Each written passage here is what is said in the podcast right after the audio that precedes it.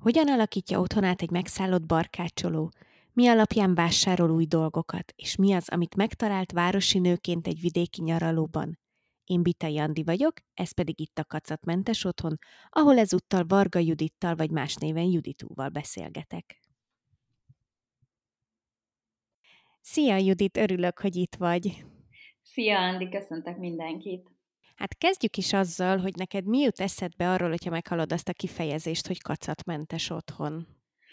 Nos, hogyha nagyon tömören és röviden kellene megfogalmaznom, akkor számomra azt jelenti, hogy egy olyan otthon, amiben nincsen felesleges tárgy. Ez ugye hát nagyon sok mindent akarhat, mert mindenkinek más jelent az, hogy felesleges. Igen. Igazából én itt azokra a dolgokra gondolok, amik nem foglalják feleslegesen a helyet, nincsenek útban, nem használjuk már őket évek óta, tehát hogy, hogy nem gátolják a, a mindennapi dolgainkat. Aha, igen, ez szerintem egy nagyon jó összefoglalás és megfogalmazás rá. Én úgy látom, hogy azért nálad ez így abszolút megvan otthon. Igen, igen, most arra azt mondhatom, hogy megvan, de azért nálam sem volt ez mindig így.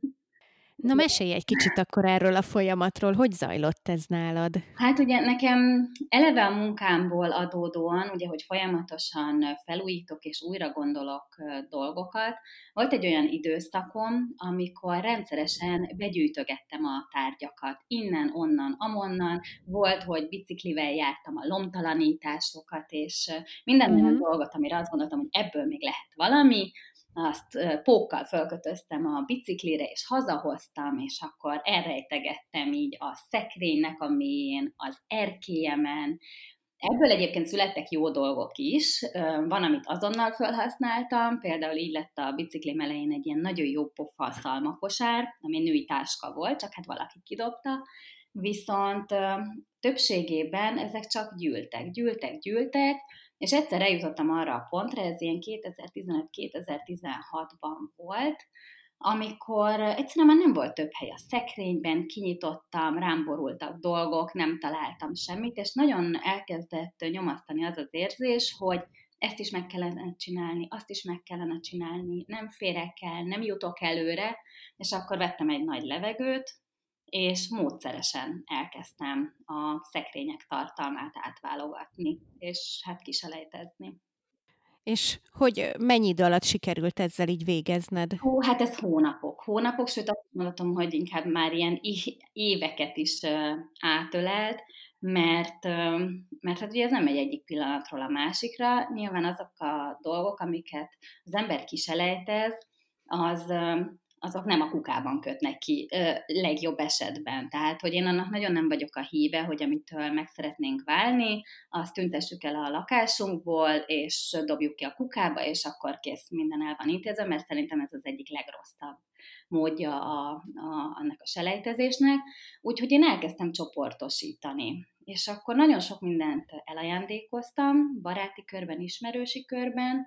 Volt olyan dolog, amit eladtam, volt olyan, hogy összeálltam egy barátnőmmel, garázsvásárt hirdettem, és akkor együtt árultunk, én akkor ugye egy panellakásban laktam, tehát nekem nem volt garázsom, és a barátnőm, akinek volt, így, így felajánlotta, hogy akkor az ő garázsal rendelkezésre áll, és akkor fogjunk össze. Illetve hát amit tudtam, azt, azt azt mondtam, hogy most akkor felújítom, és akkor, uh-huh. megcsinálom. És tényleg csak azok a tárgyak kerültek lomtalanításra, ami, ami már használhatatlan volt, javíthatatlan volt, nem kellett senkinek a baráti körből, nem tudtam eladni, és akkor azt mondtam, hogy jó, akkor ezt, ezt kiteszem. Igen, ez egy időigényes dolog, tehát ez tényleg nem olyan, hogy az ember így fogja, összepakolja, nem tudom, két nap alatt, és akkor kihajítja, aztán akkor minden meg van oldva.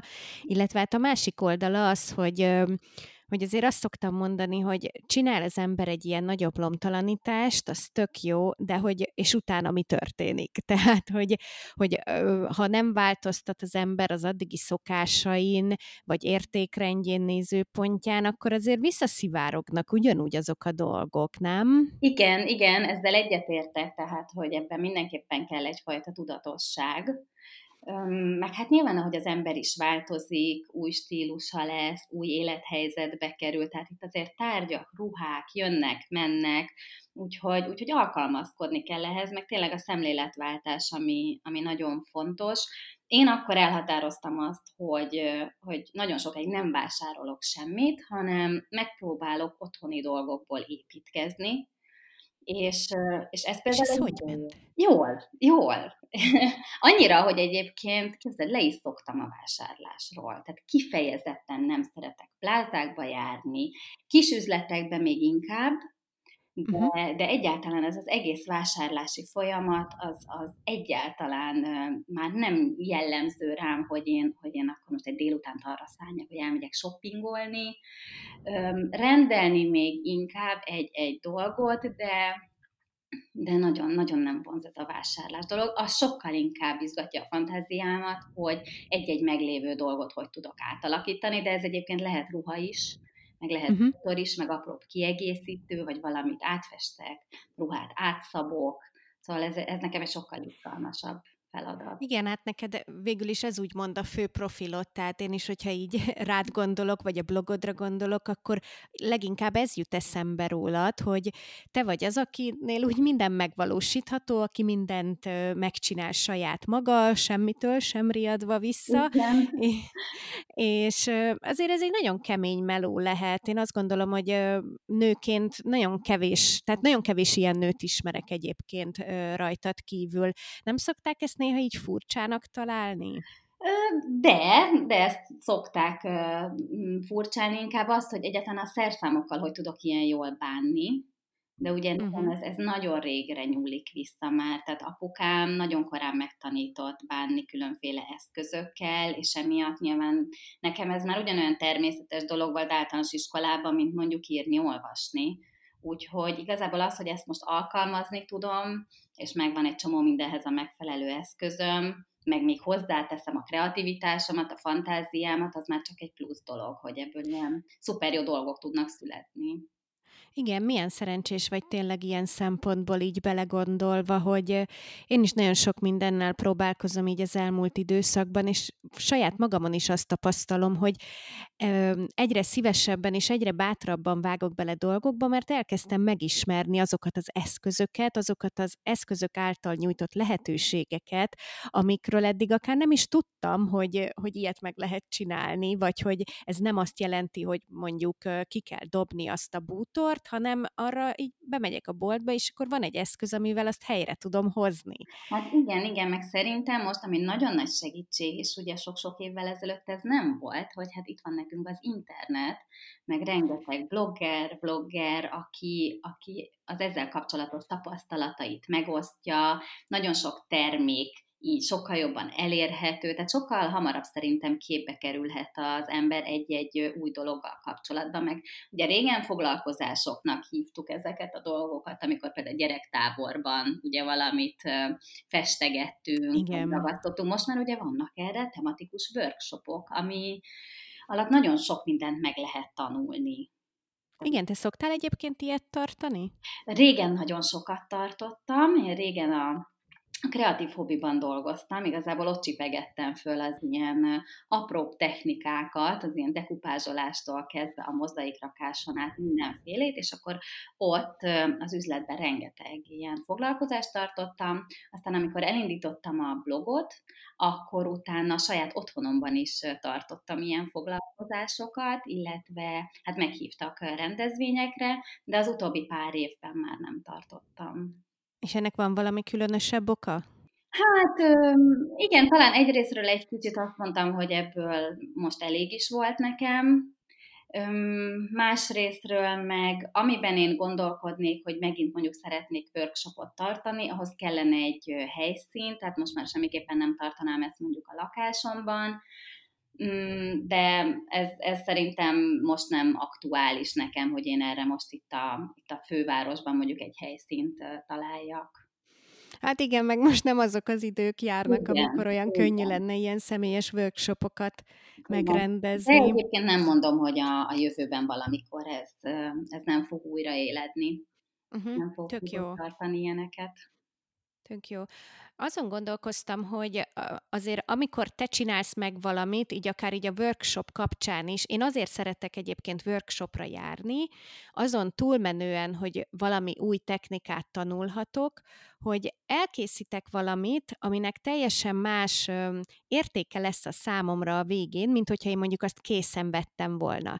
Lehet, hogy így időbe telt nekem, energiába telt, de teljesen más lesz a végeredmény a számomra, mintha én azt csak megvettem volna valahol. Hát ez biztos sokkal erősebb szerintem a személyes kötődés, meg hát maga az élmény. Tehát akárhányszor ugye ránézel majd arra, nem tudom, mondjuk kerámiatára, amit készítettél, vagy a makramé falidíszre, vagy a, a makramé virágtartóra, arról mindig eszedbe fog jutni az az uh-huh. alkalom, amikor te azt elkészítetted. Úgyhogy egyébként én nem sok workshopra járok, de főleg év végén így nagyon-nagyon szeretek ebben a karácsonyra való felkészülés és lassulás folyamatában elmenni ilyen workshopokra, és akkor sokszor ilyenkor ajándékot készítek, tehát már olyan tematikával megyek a fejemben, hogy, hogy akkor itt most, amit el fogok készíteni, azt, azt ki fogja kapni majd karácsonyra, és ilyen nagyon jó folyamat így arra, hogy, a test és a lélek így valahogy kicsit így lenyugodjon így évvége fele. Én nem szeretem ezt az évvégi hajtást, meg ezt a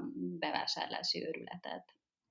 Igen, valóban most, ahogy így mondod, és belegondolok, hogy közeledik is ez az időszak, tényleg már az, lassan azt lehet mondani, hogy szinte a nyakunkon van, de hogy pont, hogy, hogy nem ez a jó hozzáállás, úgymond, tehát, hogy ez a rohanás, stressz legyen benne, hanem annyira jó ez a fajta lelassulás. Igen, igen. Amikor, amikor így az ember így tényleg így át tudja magát adni nyugodtan a készülődésnek, az ajándékkészítésnek. Igen, hát a ráhangolódás szerintem az ünnepnek az egyik egyik legszebb része. Nem csak maga az, amikor, amikor mindenki együtt van, hanem, hanem az arra való készülődés folyamata, és, és az nagyon jó lenne tényleg, ha ez nem valamilyen ilyen teljesítménykényszer lenne, hogy még ennek is, meg annak is, meg annak is meg kell venni ezt az ajándékot. Igen, na de most még itt ülök egy 30 fokos lakásba, úgyhogy oh. szerintem ne szaladjunk ennyire előre, és lehet, hogy ennek az ünnepi készülődésnek majd akár egy külön epizódot szánhatunk.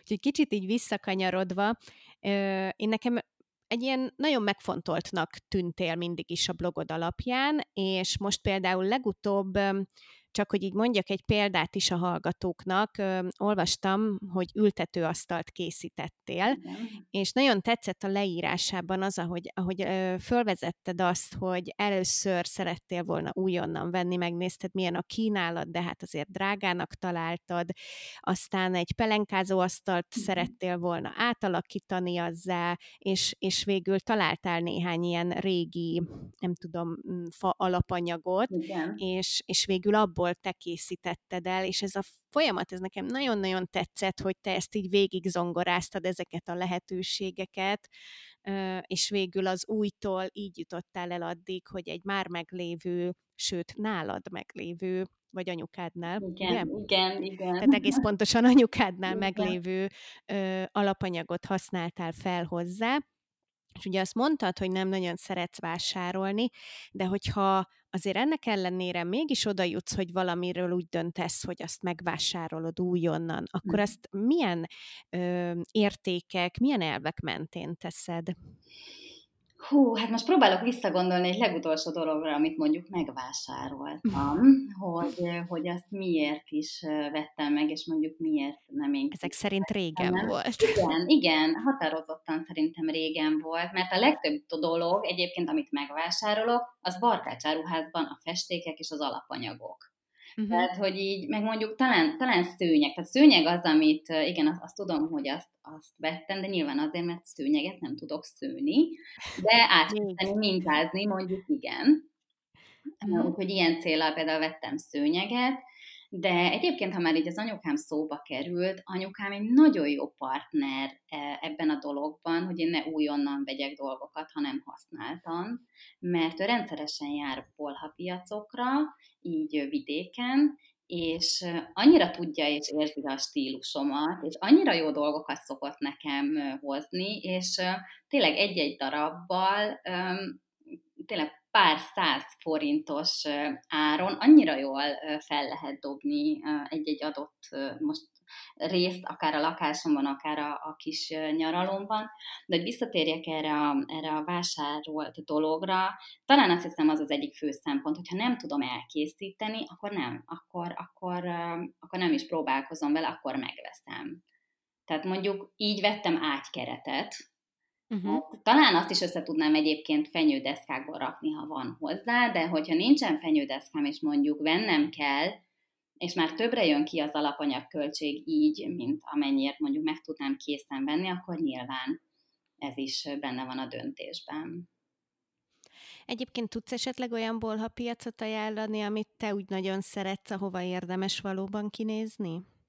Hát bolhapiacon én már régen voltam, de a, a budai zsibvásár, ami, ami szerintem jó pofa, ott voltam talán nem is tudom, egy, egy évvel ezelőtt utoljára, illetve hát régen, nem tudom egyébként, hogy van-e még, a Petőfi csarnokban voltak ilyen nagyon jó kis bolhapiacok, oda kiskoromban nagyon sokat jártunk, de most nem tudom, hogy arra fele mi a helyzet. Hát ott már ezt lebontották, úgyhogy ott szerintem ne keresse senki. Nincsen semmilyen ilyen, na majd utána, utána olvasgatok. Uh-huh. Illetve anyukám Székesfehérvárra szokott járni, ott van az úgynevezett homokos piac, ő, ő ott, ott szeret kincseket, illetve a Pécsi vásárban. Nem tudom ezeknek a pontos helyszínét, hogy ezek hol vannak. A homokost még tudom, de, uh-huh. de Pécset ott, ott nem tudom, hogy hol van, viszont anyukám onnan mindig nagyon klassz kincsekkel tér haza.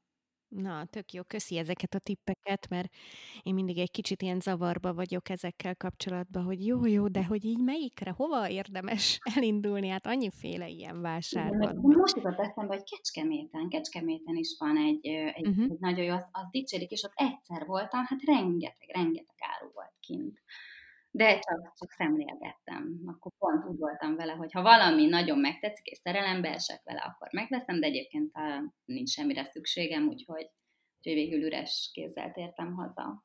Olvasóként így végig ö, asszisztálhattuk azt a folyamatot, ahogy neked kiépült egy nagyon szép kis panellakásod. Igen. Aztán ezt eladtad, vettél egy másik lakást, én még egy kicsit visszakanyarodnék ehhez a panellakáshoz, mert, mert nekem igazából ezzel te mutattad meg azt, hogy, hogy ebből is ki lehet hozni valami nagyon szépet. Ugye az ember, amikor lát egy ilyen lakást, szerintem általában egy ilyen kis jellegtelen kockákból álló kis lakásnak látja ezeket, mert hát nyilván össze nem hasonlítható azzal azért, amikor mondjuk az ember belép egy építészetileg érdekesebb nagyteres házba, nem tudom, gyönyörű faablakokkal, stb. stb. És ezért ez, ez elriaszthatja az embert, hogyha, hogyha így lát egy ilyen lakást. Ha valaki mégis egy ilyen panellakásba költözik, vagy már abban él, akkor mit ajánlanál, hogy hogyan kell nekiállni egy ilyennek a, a megtervezésének, a különlegesebbé vagy egyedibbé tételének, hogy, hogy egy kicsit azért így feldobjuk ezeket a nagyon egyszerű tereket?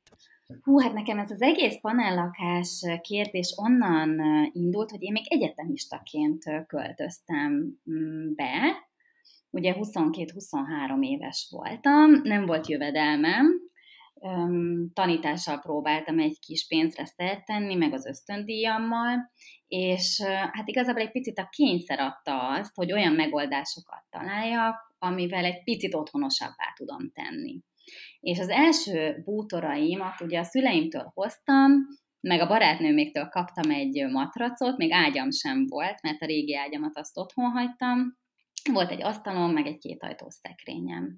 És az első dolog volt, amivel azt mondtam, hogy egy picit talán a saját stílusomra tudom formálni, az az, hogyha falakat átfestem. A festék azért, a falfesték nem olyan drága, kifesteni az már egy kicsit nagyobb munka, de mindenképpen látványos eredményt fog hozni és akkor szépen lassan, apró lépésekben elkezdtem így haladni, amikor már munkám lett, akkor vettem új bútorokat, vettem új függönyöket például, azelőtt roló volt, nagyon nem szerettem, nagyon nem volt nálunk praktikus, nagyon porosodott, és akkor vettem függönyöket, föl, fölvartam az alját, ugye rövidebbre vágva, és akkor itt szépen lassan elkezdtem ilyen költségkímélő megoldásokat alkalmazni, például maradékanyagokból vartam párnahúzatot. Nem volt egyébként nálam koncepció, tehát nem azt szerint mentem, hogy na, ide előbb-utóbb majd ilyen és olyan bútorok volt,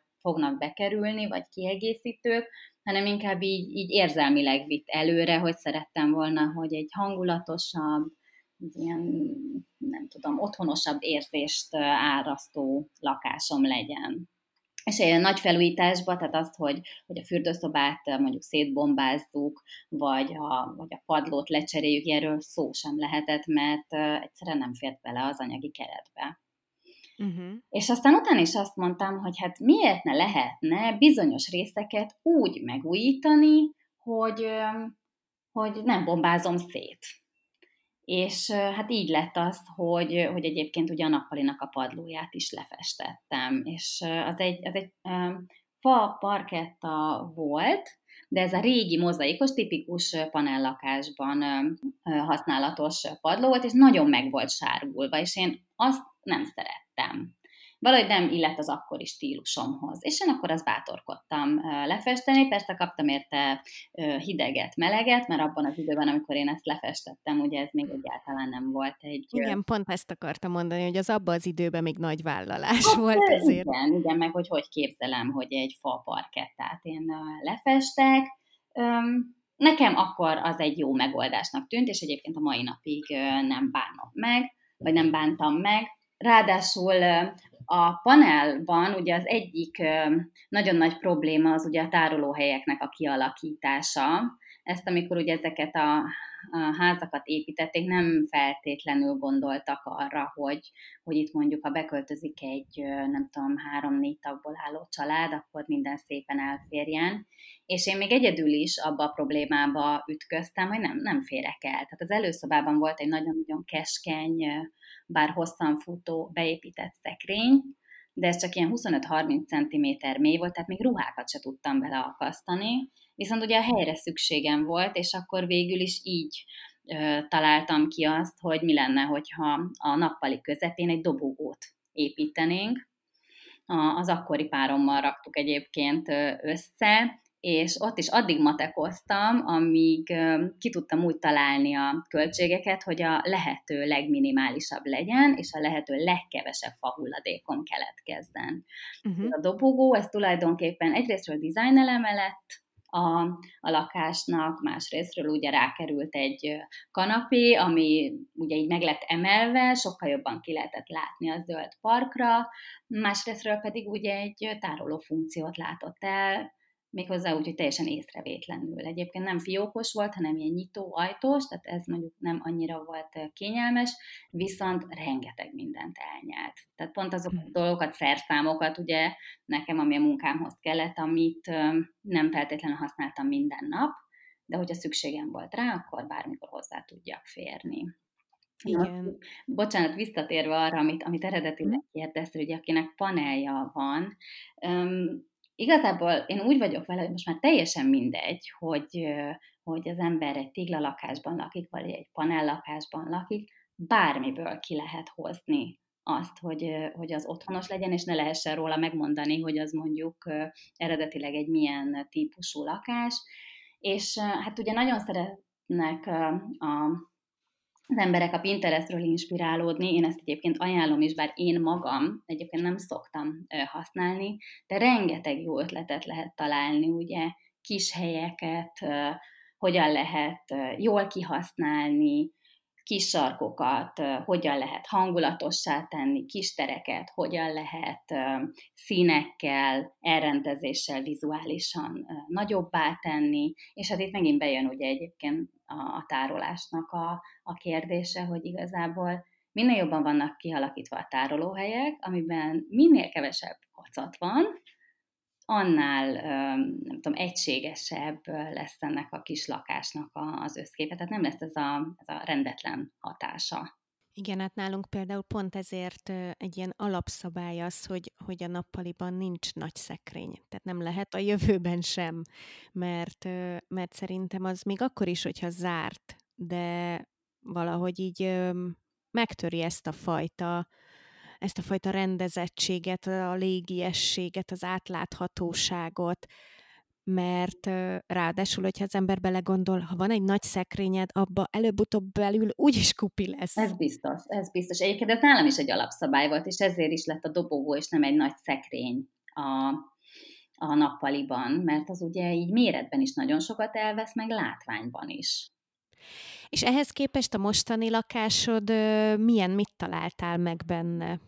Hú, hát egyébként a mostani lakásomat azt úgy vettem meg, hogy a, amikor eladó volt a, a panel lakásom, akkor ugye nagyon sok ingatlanos felhívott, hogy akkor, akkor ők majd segítenek, de mondtam, hogy nem, nem, nem, köszönöm, én egyedül szeretném ezt eladni, mert pontosan tudom, hogy ennek a lakásnak mik az előnyei, és nyilván érzelmileg nagyon kötöttem hozzá, de azt is tudom, hogy vagy azt is tudtam, hogy én ezt egyedül is képes leszek eladni, így is volt, viszont egyetlen egy olyan ingatlanos volt, aki megkérdezte, hogy is egyébként keresek is lakást? Hát mondom, igen, keresek, és akkor őt fölhívtam magamhoz, és mondtam neki, hogy nézd, így néz ki most ez a panellakás, és én egy olyan lakást keresek, amiből ugyanezt a látványt ki tudom hozni. És azt hiszem, hogy megértette, mert végül is ő talált rá arra a lakásra, ahol most lakom. Ez egy olyan lakás volt eredetileg, ami félig fel volt újítva. Tehát az előző tulajdonos nagyon sok mindent kicseréltetett benne, bizonyos helyen a burkolatokat is, például a konyhában és a fürdőszobában, illetve nagyon sok vezeték ki volt cserélve, ugye, tehát ezekkel nekem már nem kellett foglalkozni. A konyhabútor is teljesen új volt, de sok tekintetben nem az én stílusomat tükrözte. És akkor azt mondtam magamnak, hogy adok olyan két-három évet magamnak, amíg ezt olyanra pofozom, ami, amit szeretnék látni. Hát azóta már eltelt ez a két-három év, és még nem olyan, mert még nem ért Na. a dolgok végére, de hát ez ez nyilván annak köszönhető, hogy közben, közben vettem egy nyaralót, és az energiáim nagy részét, hogy egyébként ilyenkor a nyári időszakban azt így oda koncentráltam. Arról majd mindenféleképp szeretnélek kérdezni. És akkor így szépen lassan kezdtem el haladni a lakással. Az első um, lépések között volt, hogy az előző tulajdonosok által itt hagyott pár bútort, azt elajándékoztam. Nem volt sok, de azokat igyekeztem így ismerősi körbe elajándékozni. Az előző lakásból egyébként nem nagyon hoztam át bútort, csak egy-két komódot, négy széket, egy tükröt, és, és nyilván a személyes tárgyakat, de nagyon, nagyon mást nem. Pont ami de mi? ennek az volt az oka, hogy, hogy azok a bútorok, amik az előző lakásban voltak, még ha nagyon hasonló is ennek a lakásnak az elrendezése, azért mások a méretei és ha nagyon akartam volna, akkor talán be tudtam volna valahogy tetriszezni ide őket, de úgy voltam vele, hogy új lakás, új élet, és majd szépen lassan én ezt be fogom rendezni, és ez nem feltétlenül azt jelentette, hogy új bútorokkal, de az első lépések között az volt, hogy, hogy miután kiürítettem ugye a régi bútorokat innen, egy új asztalt és egy új kanapét vettem magamnak. És akkor szépen lassan elkezdtem nem azt mondom, hogy helyiségről helyiségre tematikusan haladni, de mindenképpen volt benne valamilyen folytonosság, és akkor hol itt csináltam egy kis dolgot, hol ott csináltam egy kis dolgot, illetve én pont amikor beköltöztem, én akkor írtam a, a könyvemet, ezt a Dekorálom című könyvet, és annak a fotózása az ide volt már tervezve arra a nyárra. Én tavasztal vettem, és nyáron volt a fotózás, és addig mindenképpen olyan formába kellett hozni ezt a lakást, hogy bizonyos részletei legalább fotózhatóak legyenek. Úgyhogy, úgyhogy itt volt falbontástól kezdve, falfestés, volt, hogy csak egy sarkot festettem le, csak azért, mert tudtam, hogy ott majd egy fotózás lesz, és akkor mondom, majd ha túl vagyunk a fotózáson, meg a kézirat leadásán, majd akkor tovább megyek azzal a hengerrel. Szóval, hogy én nagyon szeretek egyébként így zónázva festeni, és ez egyébként egy nagyon jó módszer így a lakásfelújításra, mert sokan azért riadnak meg mondjuk egy teljes szoba kifestésétől, hogy jaj, akkor össze kell az összes bútort húzni, mindent le kell takarni, akkor két napig ott nem lehet közlekedni. Én viszont nagyon szeretek úgy festeni, hogy mindig egy-egy adott részletet. Onnan elhúzogatom a bútort, szépen lefestem, hogyha elfáradok, akkor elpakolom az eszközöket, visszatolom a bútort, és akkor utána úgy kelek fel másnap reggel, hogy már egy adott rész készen van. És Na, hát én, terhelő én, egyébként. Nagyon jó, mert én ugyanezt csináltam a nappaliba, de őszintén szóval azt hittem, hogy ezt kb. csak én csinálom, és hogy ez valami ilyen nagyon béna rossz dolog, nem, hogy én ezt így csináltam, és nem egyszerre estem neki az egész. Ez egy nagyon praktikus dolog szerintem. Igen, szerintem igen, is. Igen. Főleg egy kis lakás esetében, amiben benne él az ember igen, a festés közben. Igen, igen, és közben szeretnél átmenni a nappalin, tehát szeretnél belépni a hálószobába úgy, hogy nem kell, nem tudom, lenne egy lonozott bútorokat kerülgetned, úgyhogy igen, igen, én, én kifejezetten szeretem ezt a módszert, és egyébként a blogomon is szoktam ajánlani. Uh-huh. Hogy hát, mm, igen, most már, most már azt mondom, hogy a lakás ilyen 80%-ban készen van, de például a konyha bútor, amit az előbb említettem, hogy ez egy új bútor, ugye, az előző tulaj épített ide, Hát az a helyzet, hogy ez nem az én magasságomhoz van. Az előző tulajdonosok magasabbak voltak, tehát például nekem a pult magasabban van, és ráadásul az egyik bútor egy ázás miatt rögtön, amikor beköltöztem, teljesen tönkrement, viszont azt mondtam, hogy én ezt a bútort innen nem fogom kirobbantani csak azért, mert nem az én méretem, és mert nem az én színvilágom, hanem átfestettem az egészet, tehát a színvilág az, az meg lett oldva, és az a bútor, ami tönkrement, annak az egyik oldalából csináltam lábazatot alulra, és így az egész valahogy úgy, úgy, úgy sokkal jobban egyben van, és, és azt mondom, hogy így mondjuk költöttem rá tényleg valamennyit, ugye, ami a, amennyibe a festék került, meg a, meg a drága időmet,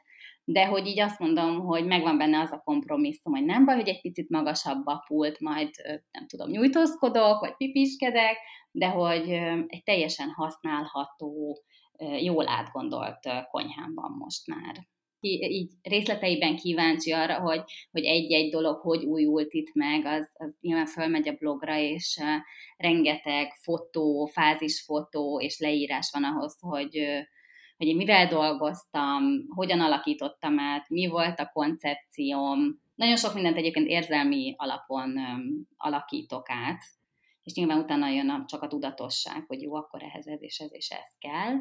De szerencsére nálad ez jól sül el. Igen, igen, igen. Többnyire azt mondom, hogy, hogy jól sül el. Nem igazán tudok egyébként olyat mondani, amire azt mondtam volna, hogy hát ez nem olyan lett, amilyet szerettem volna.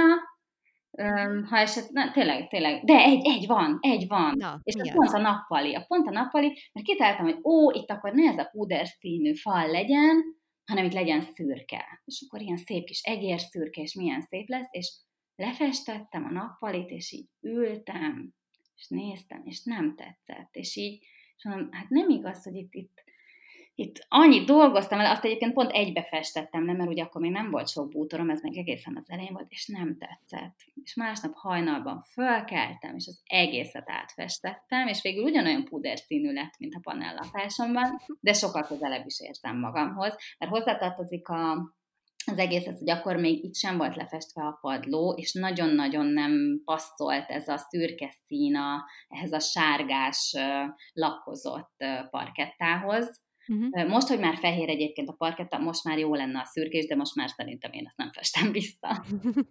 Na jó, hát ennyi belefér igazából. Meséltél erről, hogy van egy faházad. Igen. Ugye azt ö, nemrég vetted tavaly, ha jól tudom? Hát tavaly előtt vettem. Tavaly előtt, Előtt most lesz majd két éves. És ennek is van egy külön Instagram profilja, ahol nyomon lehet követni ennek az átalakítását, fejlesztését. Nagyon tetszik ott a bemutatkozó szöveg, hogy egy városi nő vidéki élete, hát ez szerintem ilyen, kicsit ilyen regénybe illő. Igen, Már lehet, hogy a... lesz belőle könyv. Na, hát igen reméltem. szóval hogyan jött ez a ház az életedbe? Mesélj erről egy kicsit, hogy te, mint városi nő, mikor érezted azt, és miért, hogy neked vidéken is szükséged van egy házra? Igen, ez egy, ez egy nagyon-nagyon hosszú folyamatnak a, nem tudom, kitúcsosodása, ez a faház. Én ugye fővárosi nő vagyok, és itt is töltöttem a, a gyerekkoromat is, itt nőttem föl. A 16. kerületben egy ilyen családi házas övezetben, viszont anyai ágon a nagyszüleim vidéken éltek, és én ott nagyon sokat voltam, főleg nyáron. Ez volt az egyik, hogy ott a, az állatok, a természet, a szabadon az a szabad levegő egyáltalán, hogy nagy hatással volt rám. A másik az, hogy nekünk a, a kertes házunkban is ugye ott volt a kert, ott is rendszeresen füvet nyírtunk, virágot ültettünk, anyukámnak volt veteményese, és nekem abban a családi háznak az emeletén volt egy tetőtéri szobám, és gyakorlatilag az volt az első ilyen lakberendezési felújításom, az ugyanis lambériáza volt, és eredetileg barnára volt festve, és én egy egész nyarat szántam arra 14 évesen, hogy fehérre fessem át.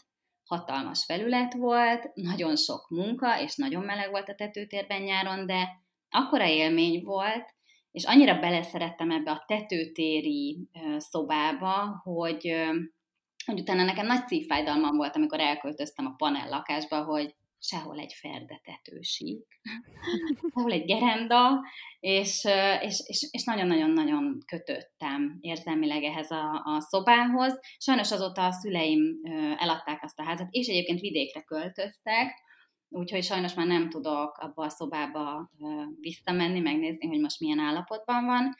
Viszont ez is egy löketet adott ahhoz, hogy, hogy végül, amikor én egy egy, egy faházat keressek, akkor ezt a típust keressem. Egyébként pont még a faház vásárlása előtt, és azt hiszem az volt az utolsó csepp a pohárban, én elmentem egy finnországi útra, és annyira megtetszett ott a, a szigeteken lévő faházaknak a hangulata, a környezete, hogy amikor hazajöttem, akkor azt mondtam, hogy megvan, ez az, én egy faházat szeretnék, és egy olyan faházat, ami tényleg ez a sátortetős faház, ez a csehszlovák típusú faház, és csak ilyeneket kerestem.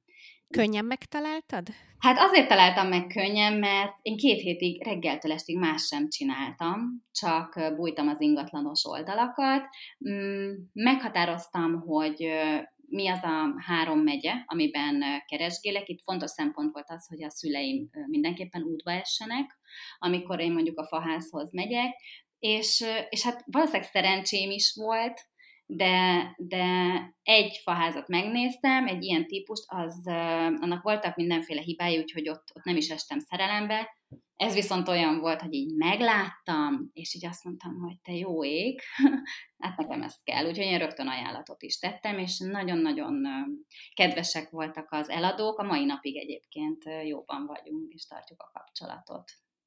Hát gondolom ők is örülnek annak, hogy ilyen jó kézbe került ez a ház. Nagyon, nagyon. Úgyhogy ezt, ezt többször el is mondták, már voltak nálam látogatóban is, remélem, hogy idén is eljönnek, mert tavaly voltak, meg hát ők is követik így a, a blogon az átalakulást. Uh-huh. Mennyibe más uh, kialakítani, mondjuk dekorálni egy ilyen végülis nyaralónak vásárolt házat, mint egy állandó otthont? Mit tapasztalsz magadon? Hát mivel más ott a, az ottani nappali rutinom, mint mondjuk itthon, tehát azt gondolom, hogy egyébként sokkal egyszerűbb. Sokkal egyszerűbb dolgok is tudnak napi szinten mondjuk boldogítani. Tehát az, hogy mondjuk itthon egy elektromos főzőlapon van, vagy a kávét csak lenyomom a kávéfőzővel, az egy nagyon kényelmes dolog.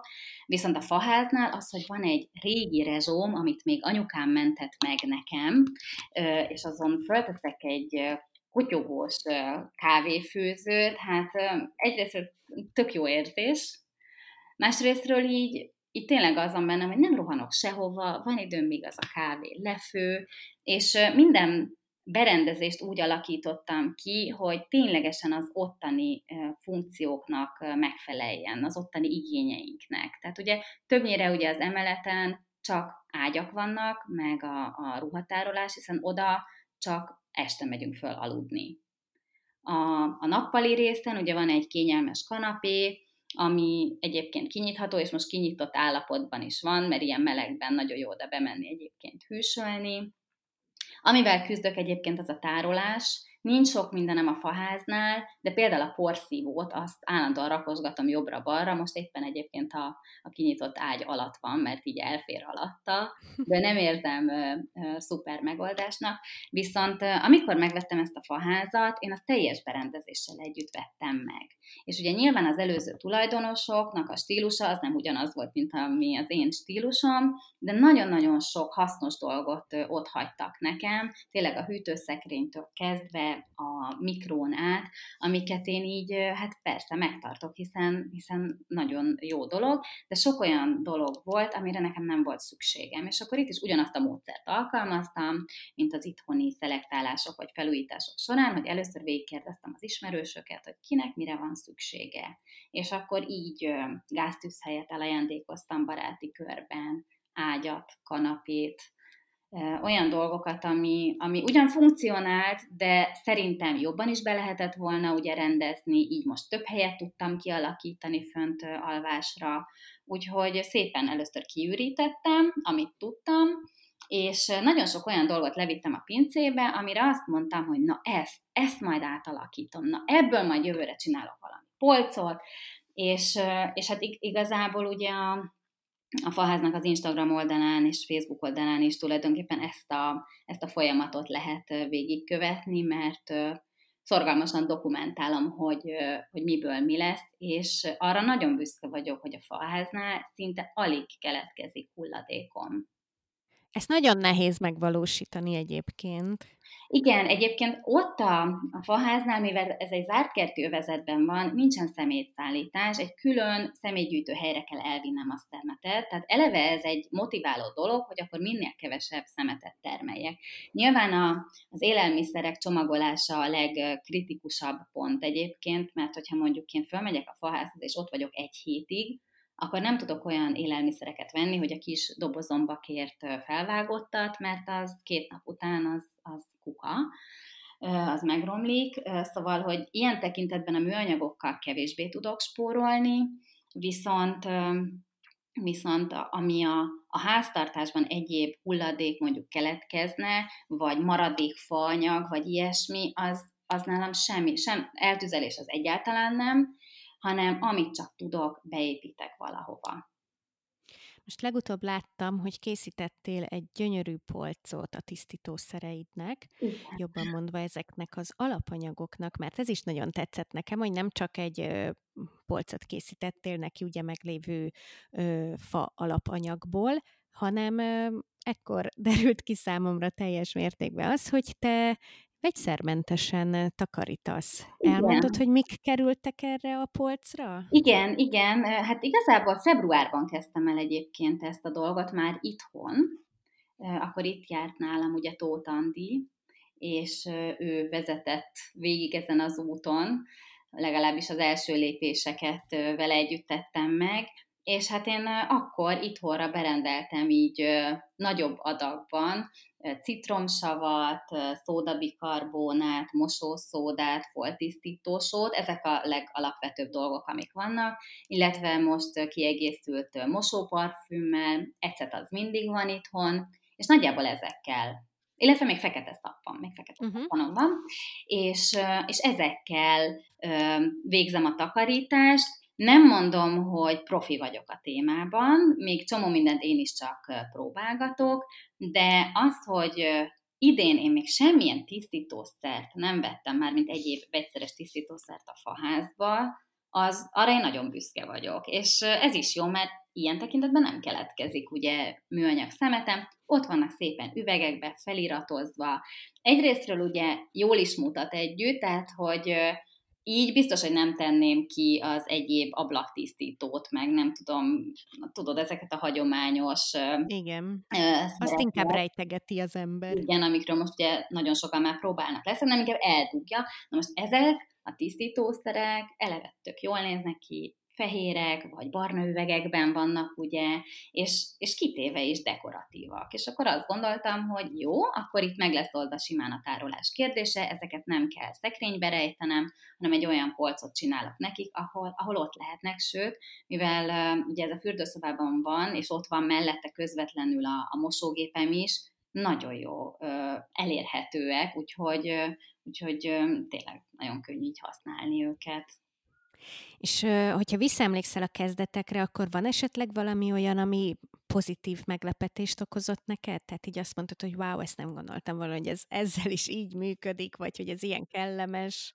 Mm-hmm, gondolkodom, gondolkodom. Ja, én az öb, nekem az öblítés. Én soha nem gondoltam volna, hogy öblítő nélkül tudok létezni, mert én nagyon szeretem az öblítő illatát, és amikor, amikor mondjuk itthon ki van teregetve valami, és így belépek a lakásba, és úgy átlengi az az erős illat ugye a lakás, de ez uh-huh. egyébként nem jó, és én az Andinak mondtam is, hogy, hogy hát én nem biztos az öblítőtől meg tudok válni, ő azt mondta, hogy tegyek egy próbát, és kezdjem el fokozatosan, és végül annyira jól sikerült ez a fokozatosság, hogy ahogy elfogyott a maradék öblítőm, már nem is vettem újat, és, és áttértem ugye az ecetes, vizes, mosóparfümös, és én még citromsavat is szoktam beletenni öblítésre, és a, a, főleg ugye a faháznál, ahol minden egyes ruha és ágynemű a szabadban szárad, annyira friss, annyira ropogós, annyira tiszta az egész, hogy egyáltalán nem hiányzik ez, a, ez az öblítős töményillat már.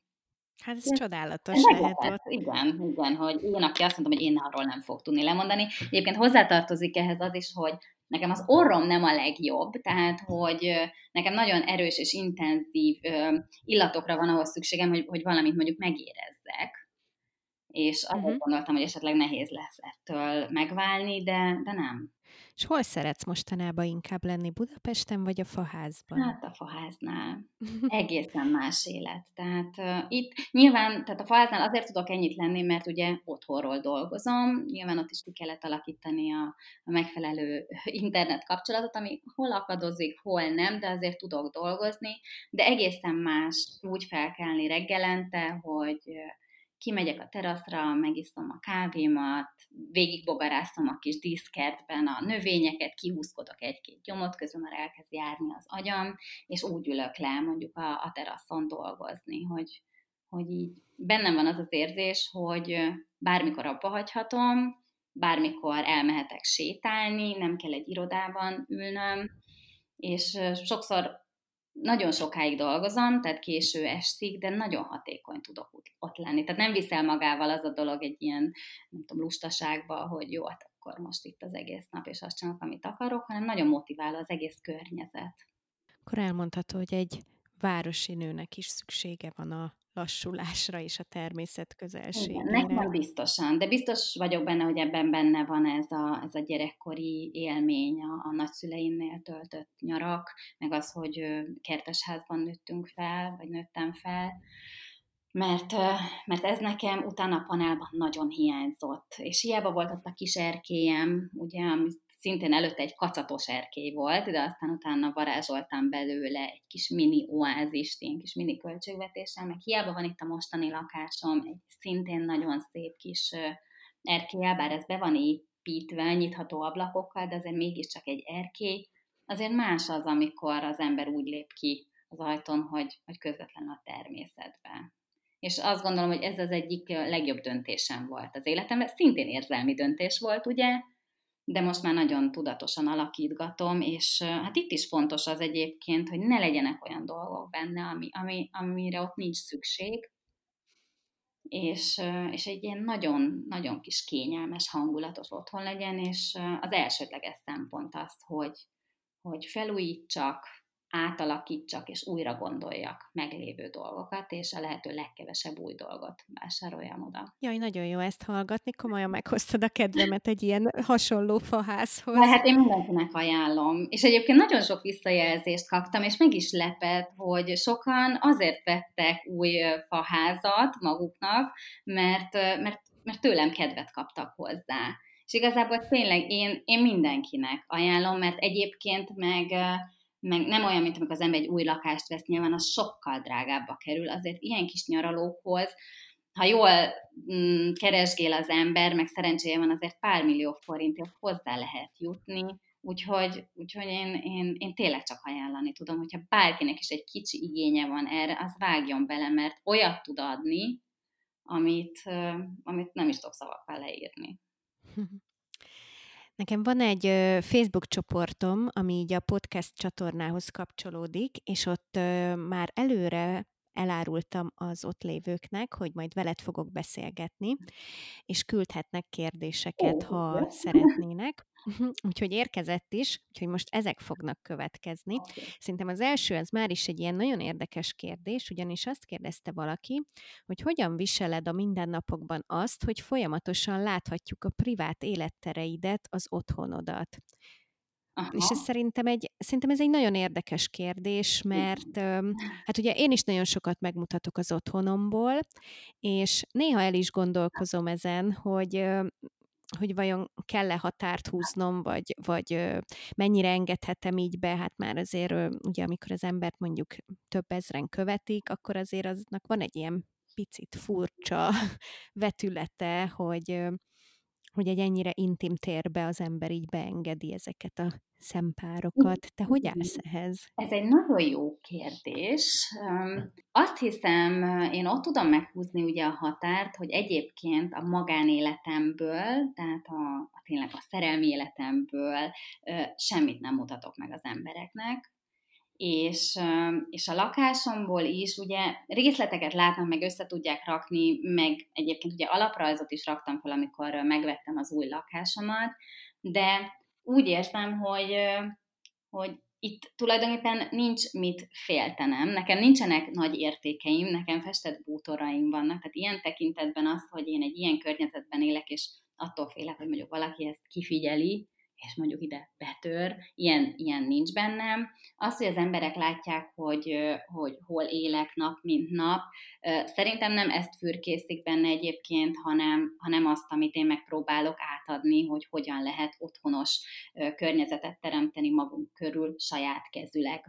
A következő kérdés az az, hogy szerinted mi kell ahhoz, hogy valaki nekiálljon barkácsolni, akinek ugye nincs meg az a fajta ö, előnye, mint ami neked, hogy gyerekkorodban már ezeket azért megismertették veled? Hát igen, először egy, egy jó eszközismeret, meg hát nyilván az, hogy a barkácsolásnak melyik részével szeretne foglalkozni. Hogyha tényleg ez a, ez a fúrás, faragás, gépekkel való ö, dolgozás, akkor ö, akkor egyébként a blogom is ebben segítséget nyújthat, de rengeteg ilyen oldal van, akár a régi ezermester magazinoknak a, az online oldalai is segítséget nyújthatnak ebben, hogy milyen szerszámot mire használunk. Vannak ugye workshopok, amiket már említettünk, amikre el lehet menni, illetve szerintem, hogyha mondjuk valaki abban gondolkodik, hogy valami bútort át lehetne festeni, akkor, akkor nyugodtan lehet írni, ugye azoknak, akik ezzel foglalkoznak, én is rengeteg kérdést szoktam ezzel kapcsolatban kapni, a blogon is komment formájában, vagy e-mail formájában, szerintem nyugodtan lehet azoktól kérdezni, akik ebben már profik, mert vagy közvetlenül tudnak ugye segíteni, választal, vagy belinkelik azt a, nem tudom, posztot vagy cikket, ami ezzel kapcsolatos. Tehát mindenképpen előtte azért egy kis elméleti tudást azt, azt fel kell csipegetni, és aztán utána mm, lehet kezdeni, egy, egy, akár csak egy kisebb géppel, hogy akkor azt mondom, hogy jó, akkor veszek egy dekopírfűrészt. Következő kérdésre nem biztos, hogy tudsz, vagy egyáltalán szeretnél majd válaszolni, de arra kíváncsi valaki, hogy tervezel-e mostanában új könyvet, például a faház átalakításáról? Nem, jelenleg nem tervezek, egyébként, de azt elárulom, hogy amikor az előző könyvet befejeztem, akkor a kiadóval már rögtön beszéltünk arról, hogy lehetne egy következő könyv, és én akkor már mondtam nekik, hogy fú, hát mi lenne, mert akkor már én nagy keresgélésben voltam a faházzal kapcsolatban, ha ez egy ilyen faház felújítós lenne, és akkor föl is csillant a szemük, hogy fú, de jó, és aztán ugye meg is vettem a faházat, csak engem annyira beszippantott annak a felújítása, és annyira jól megindult a, a most az online tartalomgyártás, hogy, hogy azt mondtam, hogy nem tudom magamnak most azt megengedni, hogy visszafogjam az online tartalmat, és belefogjak egy könyvbe. Tehát azt azért meg kellett tapasztalnom az előző könyv alapján, hogy a kettő együtt nem megy. Iszonyatos energiát kíván, hogy mind a kettőt ugyanolyan intenzitással tudjam nyomni, illetve bizonyos tartalmakat ugye a könyv miatt vissza kell tartani. És, uh-huh. és amikor én erről döntöttem, hogy jó, akkor ezt a faházat most mégsem fogom könyvformájában legalábbis a felújítást kiadni, akkor, akkor úgy voltam vele, hogy akkor rámegyek abszolút az online-ra, és azt gőzerővel csinálom már, ami a, az energiámból futja. Akkor továbbra is online követjük nyomon azt, hogy hogy alakul ez a kis ház. Nagyon-nagyon szépen köszönöm ezt a beszélgetést. Köszönöm Szerintem szépen, nagyon sok hasznos dolgot elmondtál. Hát örülök, és remélem, hogy tudom egy picit az embereket inspirálni arra, hogy ők is úgy gondoljanak az otthonukra, hogy nem feltétlenül pénz kérdése, hanem lehet ezt kreatívan, költséghatékonyan, és hát igazából a, a hulladékmentesség szemléletmódjával is megteremteni. Köszönöm, hogy meghallgattátok ezt az epizódot. Ha beszélgetnétek a hallottakról, akkor csatlakozzatok Facebookon a Kacatmentes Otthon csoporthoz. Hamarosan újra találkozunk.